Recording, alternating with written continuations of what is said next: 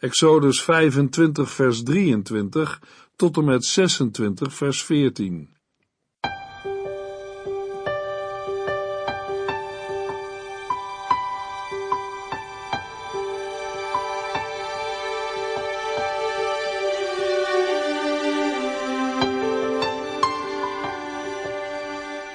Hartelijk welkom bij De Bijbel Door, een programma van Transworld Radio.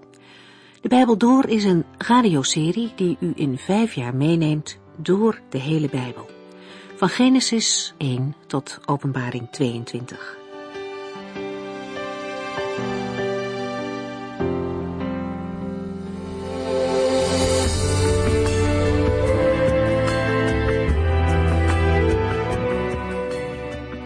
Vandaag vervolgen we de Bijbelstudie over de voorschriften voor het maken van de tabernakel.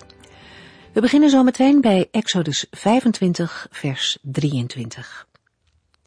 De vorige keer hebben we het hoofdzakelijk over de ark van het verbond gehad. De houten kist die met goud overdekt was. De ark die te vinden was in het heilige der heiligen. In dit allerheiligste deel van de tabernakel wilde de Heere wonen. Eerder lazen we al in Exodus dat God te midden van zijn volk wilde wonen.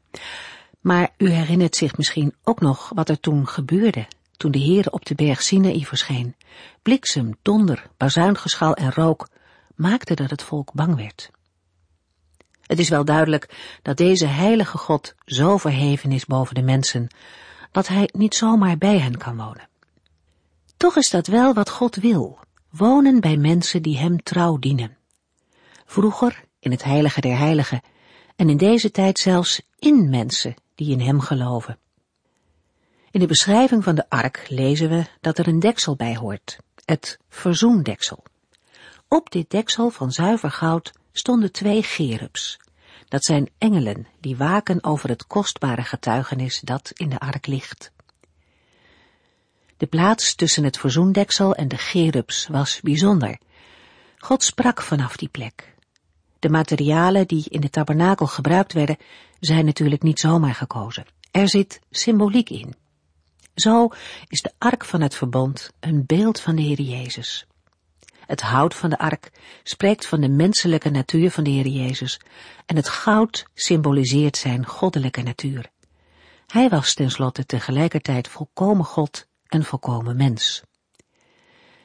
In de ark lagen 2 stenen tafelen, een gouden pot met manna en de staf van Aaron die gebloeid had. En we gaan vandaag verder met de beschrijving van het heilige.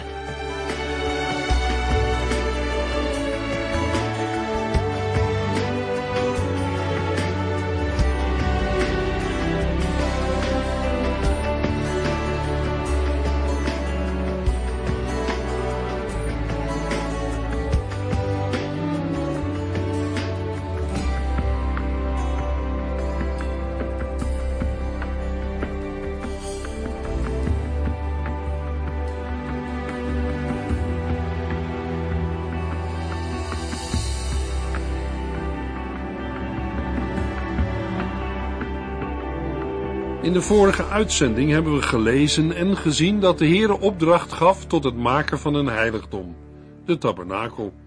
Naar het voorbeeld dat de Heere Mozes heeft laten zien, volgt er een beschrijving die laat zien hoe de Heere de tabernakel gemaakt wil hebben. Het eerste wat beschreven wordt, is de ark van het verbond die in het heilige der heiligen staat. In deze uitzending wordt de ruimte ervoor beschreven, het heilige. In het heilige staan 3 voorwerpen, de gouden kandelaar, de tafel van de toonbroden en het reukofferaltaar. Het heilige is de plaats van aanbidding. De gouden kandelaar is een prachtige heenwijzing naar Christus als het licht der wereld. De tafel voor de toonbroden spreekt van Christus als het brood des levens. Het reukofferaltaar wijst naar het gebed.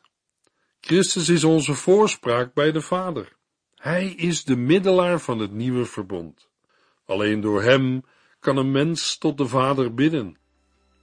Exodus 25, vers 23 tot en met 30. Maak dan een tafel van acaciahout, 90 centimeter lang, 45 centimeter breed en 68 centimeter hoog. Overtrek hem met goud en maak er een gouden rand omheen. Maak er een rand van 7,5 centimeter omheen en omlijst die weer met een smalle rand van goud. Maak 4 gouden ringen en bevestig deze aan de bovenkant van de poten van de tafel. Die ringen zijn voor de stokken waarmee de tafel moet worden gedragen. Maak de draagstokken van acaciahout en overtrek ze met goud. Maak schotels, schalen, kannen en kommen van zuiver goud en zorg ervoor dat geregeld toonbroden voor mij op de tafel liggen. Er moet een tafel komen die grotendeels hetzelfde gemaakt is als de ark, eveneens van acaciahout dat met goud is overtrokken. De afmetingen zijn iets kleiner. Er is ook een omlijsting met een handbreedte van ongeveer 7 centimeter. Om de tafel te kunnen dragen, worden er gouden ringen gemaakt voor de draagstokken. De tafel heeft een speciale plaats, maar daar komen we op terug bij de bespreking van Exodus 26 vers 35. De tafel heeft ten doel de toonbroden te dragen, die wekelijks geplaatst moesten worden in 2 stapels van 6, Leviticus 24. De broden mochten alleen door de priesters gegeten worden, 1 Samuel 21. De symboliek wordt niet uitgelegd. Een deel van de uitleggers denkt aan brood van God voor de mens. Het dagelijkse brood komt van God. De bedoeling is dan niet de Heere met brood, hoewel, maar Israël aan zijn voedende God te herinneren. Anderen denken aan offergaven van de Israëlieten aan de Heere. Het brood wordt dan niet direct gepresenteerd als voedsel, maar als inrichting van het heiligdom. Het is uitgesloten en ook een menselijke voorstelling, dat de Heere God zou eten en drinken. De voorstelling dat de Heere leeft van wat zijn volk hem aanbiedt, is afwezig. Om de Heere te eren en te dienen, werden er offers van vlees, meel en olie gebracht op het altaar. De tafel als plaats waarop in het heiligdom voedsel werd voorgezet aan de Godheid, is bekend bij de volken rondom Israël, maar niet bij de Israëlieten zelf. Het gaat in de tabernakel niet om menselijke voorstellingen van een complete woning, maar om symbolen van Gods aanwezigheid. Daarom is er in de tabernakel wel een tafel aanwezig, maar geen bed en geen kast. De toonbroden staan op één lijn met het vaatwerk, dat niet gebruikt werd voor het brengen van een dankoffer, maar als inrichting. Een gedekte tafel is een kenmerk van welstand en status. Het heiligdom wordt ingericht overeenkomstig de vorstelijke status van Yahweh, de God van Israël. De tafel met de toonbroden en het vaatwerk wijst ook naar Christus. De toonbroden spreken van voeding, voorraad en proviand. Het is de tafel van het heil. De Heer Jezus vertelt in Mattheüs 22 vers 1 tot en met 14 een gelijkenis die vertelt over een koning die de bruiloft van zijn zoon voorbereidde. De genodigden weigeren te komen. Het bracht de koning ertoe de weigeraars aan te pakken. Nadat hij dat gedaan had, lezen we, daarna zei hij tegen zijn knechten, het feestmaal is klaar, maar de mensen die ik had genodigd, waren het niet waard. Ga nu naar de drukste wegen en nodig iedereen uit die je daar ziet. Zo werd iedereen genodigd die ze daar zagen om te komen eten. Luisteraar, ook u wordt nu uitgenodigd om te komen en deel te nemen aan de redding die er is in de Heer Jezus Christus. De tafel met de toonbroden symboliseert ook de overvloed die de Heere geeft. Als schepper van hemel en aarde zorgt de Heere voor alle voedsel voor mens en dier. Maar hoe weinigen erkennen deze waarheid en geven hem dank voor zijn overvloed. Ja, maar, zal iemand vragen, en al die mensen die sterven van de honger? Zeker, dat is een ernstige zaak, en we moeten er alles aan doen hongersnoden te voorkomen. Maar zijn er hongersnoden omdat de Heere niet genoeg voedsel aan ons mensen heeft gegeven? Ik denk eerder dat het komt omdat wij mensen niet bereid zijn het eerlijk te verdelen. Deze tafel met de toonbroden wijst ook naar het avondmaal. De maaltijd des Heren, zoals de Heer Jezus die zelf, vlak voor zijn dood aan het kruis, heeft ingesteld. Het is een tafel voor gelovigen. De tafel met de toonbroden is ook een voorafschaduwing van Christus als gever en onderhouder van het geestelijk voedsel voor de gelovigen. De tafel was net zo hoog als de ark van het verbond en gemaakt van acaciahout, overtrokken met goud. Het duurzame acaciahout spreekt van het werkelijk mens zijn van Christus. Het goud spreekt van zijn godheid. Op de tafel werden 12 broden neergelegd. Het brood werd elke sabbat verwisseld. Het brood dat verwijderd was, werd door de priesters met wijn gegeten in het heilige. De toonbroden zijn anders dan het manna. Beiden verwijzen naar Christus, maar niet op dezelfde manier. Het manna spreekt van Christus als de gever van nieuw leven. In Johannes 6 vers 35 zegt Jezus: Ik ben het brood dat leven geeft. Wie bij mij komt, zal nooit meer honger krijgen. Wie in mij gelooft, zal nooit meer dorst krijgen. De toonbroden wijzen naar Christus als de onderhouder van het nieuwe leven. Eeuwig leven is een gave en is als manna dat uit de hemel neerkomt. Daarna is er regelmatig geestelijk voedsel nodig. Er is geestelijk voedsel nodig om sterker te worden en geestelijk te groeien. De toonbroden wijzen naar Christus als het brood des levens. De toonbroden waren van gemalen graan en ongezuurd deeg gemaakt. Het deeg werd gevormd tot een brood en daarna gebakken. Leviticus 24 vers 5. Elke sabbat zal de hoge priester 12 toonbroden in 2 rijen op de gouden tafel leggen, die daar voor de Heere staat. De broden zullen worden gebakken van fijn meel, 4,4 liter per brood. Op elke rij broden zal pure wierook worden gestrooid. Dit zal een gedenkoffer zijn, gebracht met vuur, als herdenking van het eeuwig verbond met het volk Israël. Het brood zal door Aaron en zijn zonen worden gegeten op een heilige plaats. Want dit zijn brandoffers voor de Heere, volgens de eeuwige wet van God, ze zijn allerheiligst. Graankorrels kunnen alleen tot fijn meel worden als ze worden gemalen. Een beeld van Christus. Hij is als een tarwekorrel in de aarde gevallen en gestorven. Johannes 12. Hij is verbrijzeld in de molen van het lijden. In zijn nood zei Christus tegen zijn leerlingen: Ik ben erg bang en weet niet wat ik moet zeggen. Moet ik zeggen: Vader, bevrijd mij van wat mij te wachten staat? Nee, want juist daarvoor ben ik gekomen. Johannes 12 vers 27. In hetzelfde hoofdstuk van het Johannes-evangelie zegt Jezus: Nu wordt het oordeel over de wereld uitgesproken. Het is zover dat de heerser van deze wereld wordt weggejaagd. Wanneer ik van de aarde omhoog geheven word, zal ik allen naar mij toetrekken.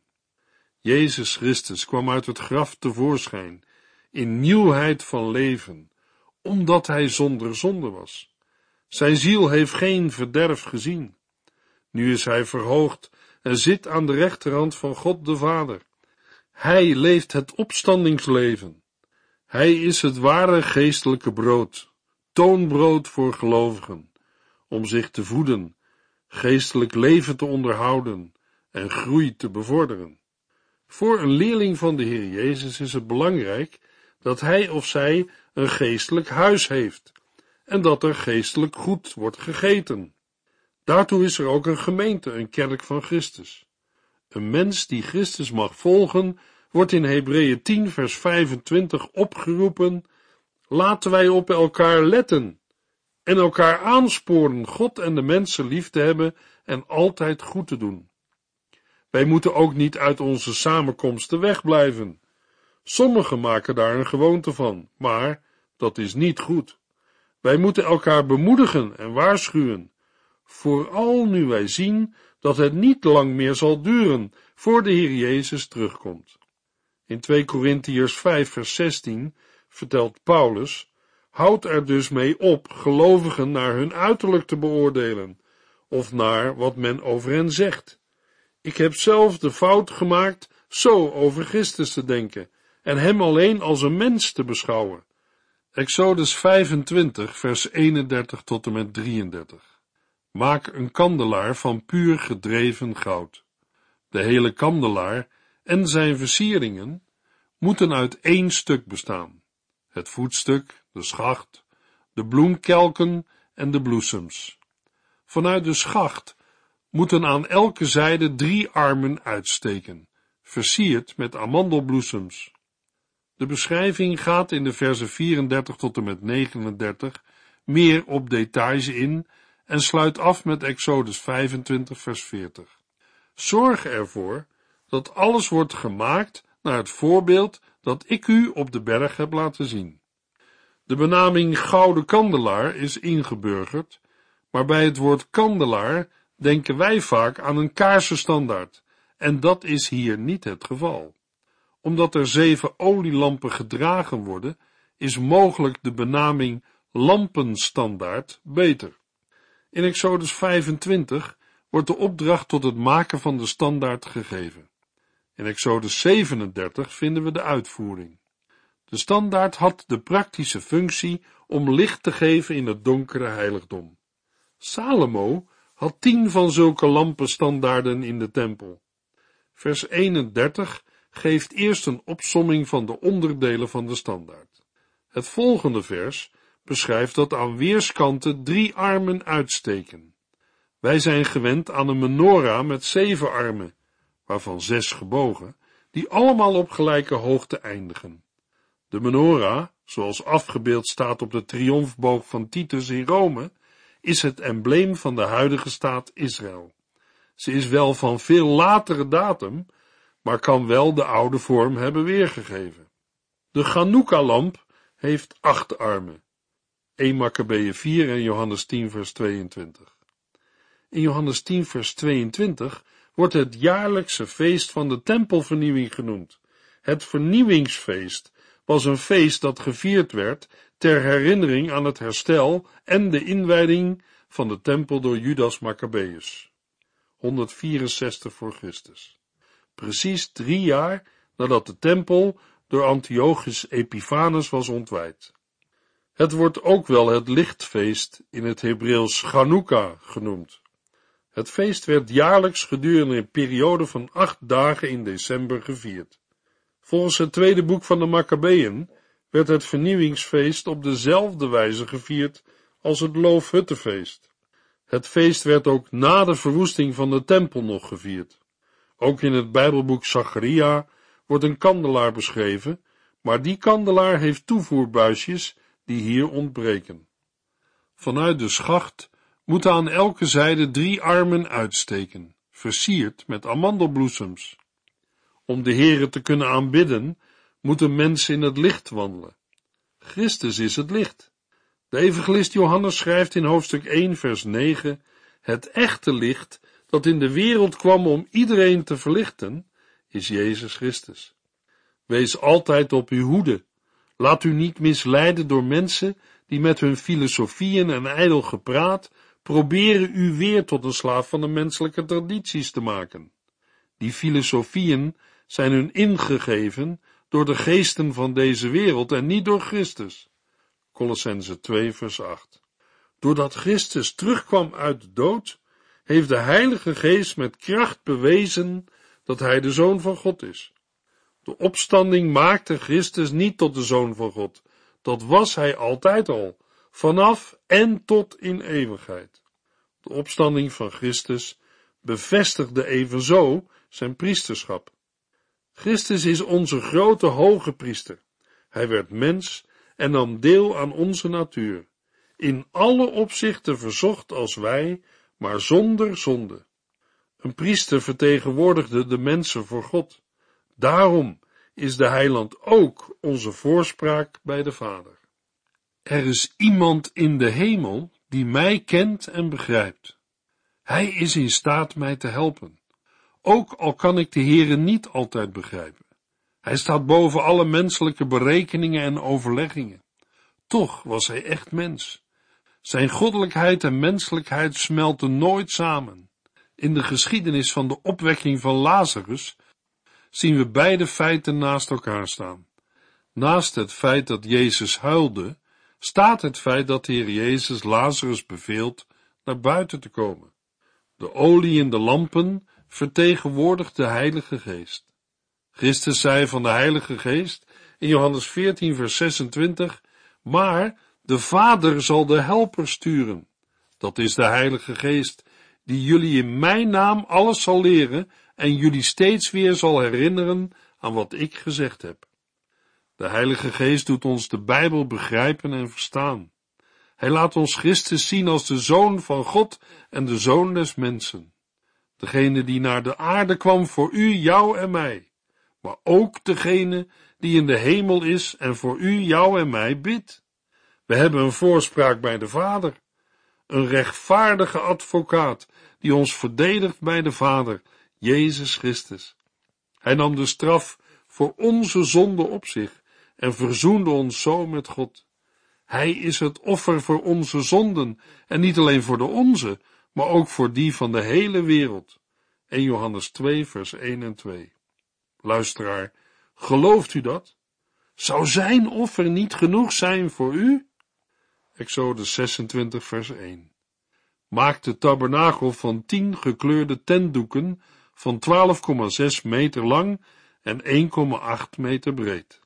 Ze moeten worden gemaakt van getwijnd linnen, blauwpurper, roodpurper en scharlaken, en er moeten engelfiguren in worden geweven. Nadat in Exodus 25 3 belangrijke onderdelen genoemd zijn die in de tabernakel geplaatst moeten worden, namelijk de ark, de tafel en de lampenstandaard, komt nu de opdracht tot de bouw van de tabernakel zelf aan de orde, de kleden, de houten stellage en de verdeling. Over de tabernakel zelf komt een afdekking van 4 verschillende lagen. De eerste deklaag was van linnen. Het bedekte een deel dat 13,5 meter lang was, 4,5 meter breed en 4,5 meter hoog. De linnen tentdoeken hingen langs de zijkanten van de tabernakel naar beneden, maar mochten niet de grond raken. De tentdoeken moesten aan elkaar worden genaaid. De lengte van 1 tentdoek moest 13,5 meter zijn, wat betekent dat het precies de bovenkant en zijkanten van de tabernakel bedekte. Ze werden samengehouden met lussen en haken. Nadat alles van de eerste deklaag is beschreven, vers 1 tot en met 6, volgt nu de tweede laag. Exode 26, vers 7 en 8. Het dak van de tabernakel moet bestaan uit 11 tentdoeken van geitenhaar, 13,5 meter lang en 1,8 meter breed. Ook deze tentdoeken moesten aan elkaar worden genaaid en worden samengehouden met lussen en haken. Tot en met vers 13 wordt de instructie voor de tweede deklaag beschreven. Exodus 26 vers 14.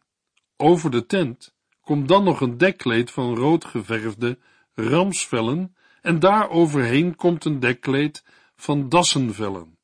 De derde deklaag wordt van rood geverfde ramsvellen gemaakt en de vierde laag van dassenvellen. Elk van deze deklagen heeft een symbolische betekenis. Het linnen kleed met de cherubs is een beeld van Christus in zijn onbevlekte heiligheid tijdens zijn leven op aarde.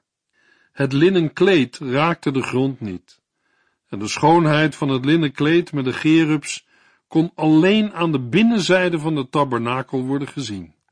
Als de Heer ons hart en leven heeft geopend voor het geweldige werk en offer van zijn Zoon, dan ontdekken we pas de schoonheid en het onvoorstelbare van zijn liefde. Vooraf kan een mens die schoonheid niet zien en ontdekken. Dan kan een mens God niet begrijpen, als hij zijn enige geboren zoon opoffert aan een kruis. Een mens kan dan denken, ik wil niet in een God geloven die zijn zoon niet redt, maar een verschrikkelijke dood laat sterven. Voor een mens die God niet kent, zijn dit begrijpelijke overwegingen. Maar als de Heer u heeft meegenomen, zijn tabernakel in, dan zie je andere dingen, wat niemand heeft gezien, niemand heeft gehoord en wat niemand ooit heeft bedacht, dat heeft God allemaal klaar voor hen die hem liefhebben. Jesaja 64 en 1 Korinthe 2. De Heere maakt het de mens door de Heilige Geest duidelijk. Het tweede kleed was van geitenhaar gemaakt en raakte de grond. De meeste uitleggers denken bij het geitenhaar aan de kleding van een profeet, in dit geval aan Christus. Hij leefde in volmaakte afzondering van het kwaad en gescheiden van elke zonde. Het tweede kleed bedekte het eerste volledig. Christus is eens en voor altijd gestorven voor onze zonden. De toegang is vrij. Het voorhangsel is gescheurd. Het derde tentkleed was gemaakt van rood geverfde ramsvellen. Dit tentkleed spreekt van de kracht en sterkte van Christus en zijn offer aan het kruis. Dit tentkleed laat het unieke aspect van zijn offer zien. Hij stierf voor mij. Plaatsvervangend heeft hij mijn schuld gedragen en mag ik, bekleed met het kleed van zijn gehoorzaamheid, ingaan tot het feest van mijn Heer. Het vierde tentkleed was van dassenvellen gemaakt. Met betrekking tot de dassenvellen zijn er verschillende meningen. Het Hebreeuwse grondwoord is vertaald met tagasvellen. Het zijn vellen van een zeekoe. De Aziatische en Oost-Afrikaanse zeekoe kwam tot het begin van de 19e eeuw voor in de Rode Zee. De huid van dit dier werd door de bewoners van het Sinaï-schiereiland voor het maken van sandalen gebruikt. Een andere opvatting is dat het hier gaat om een Egyptisch leenwoord dat fijn leer betekent. Wellicht kochten de Israëlieten deze huiden van karavaanhandelaren. Na 40 jaar in de woestijn was het buitenste tentkleed verweerd, maar het beschermde altijd dat wat eronder zat. Het buitenste kleed spreekt van dat wat de wereld van Christus ziet. Het was niet lelijk, maar ook geen blikvanger. Jesaja 53 vers 2 zegt daarover: in onze ogen had hij niets aantrekkelijks.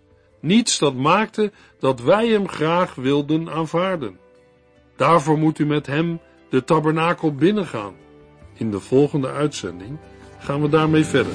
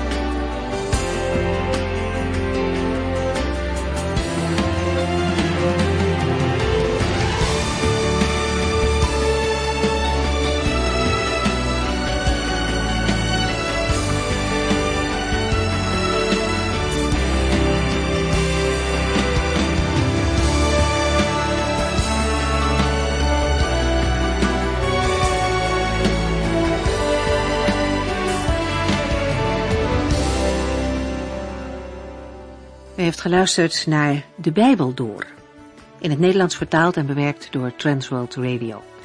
Een programma waarin we in 5 jaar tijd de hele Bijbel doorgaan. Als u wilt reageren op deze uitzending of u heeft vragen, dan kunt u contact met ons opnemen. Tijdens kantooruren kunt u bellen op 0342 47 8432. 0342 47 8432. Ook kunt u een e-mail sturen naar debijbeldoor@transworldradio.nl en natuurlijk kunt u ook via de post ons bereiken. TWR, postbus 371, postcode 3770, AJ in Barneveld.